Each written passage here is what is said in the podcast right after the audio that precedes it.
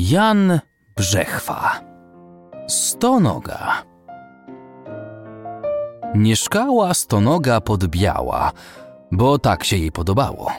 Raz przychodzi liścik mały do stonogi, że proszona jest do białej na pierogi. Ucieszyło to stonogę, więc ruszyła szybko w drogę. Nim zdążyła dojść do białej, nogi jej się poplątały.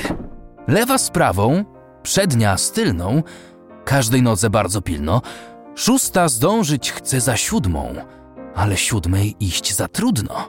No bo przed nią stoi ósma, która właśnie jakiś guz ma. Chciała minąć jedenastą, poplątała się z piętnastą, a ta znów z dwudziestą piątą, trzydziesta z dziewięćdziesiątą, a druga z czterdziestą czwartą, choć wcale nie było warto. Stonęła stonoga wśród drogi. Rozplątać chce sobie nogi, a w białej stygną pierogi. Rozplątała pierwszą, drugą, z trzecią trwało bardzo długo, zanim doszła do trzydziestej, zapomniała o dwudziestej. Przy czterdziestej już się krząta. No, a gdzie jest pięćdziesiąta? Sześćdziesiątą nogę beszta. Prędzej, prędzej! A gdzie reszta?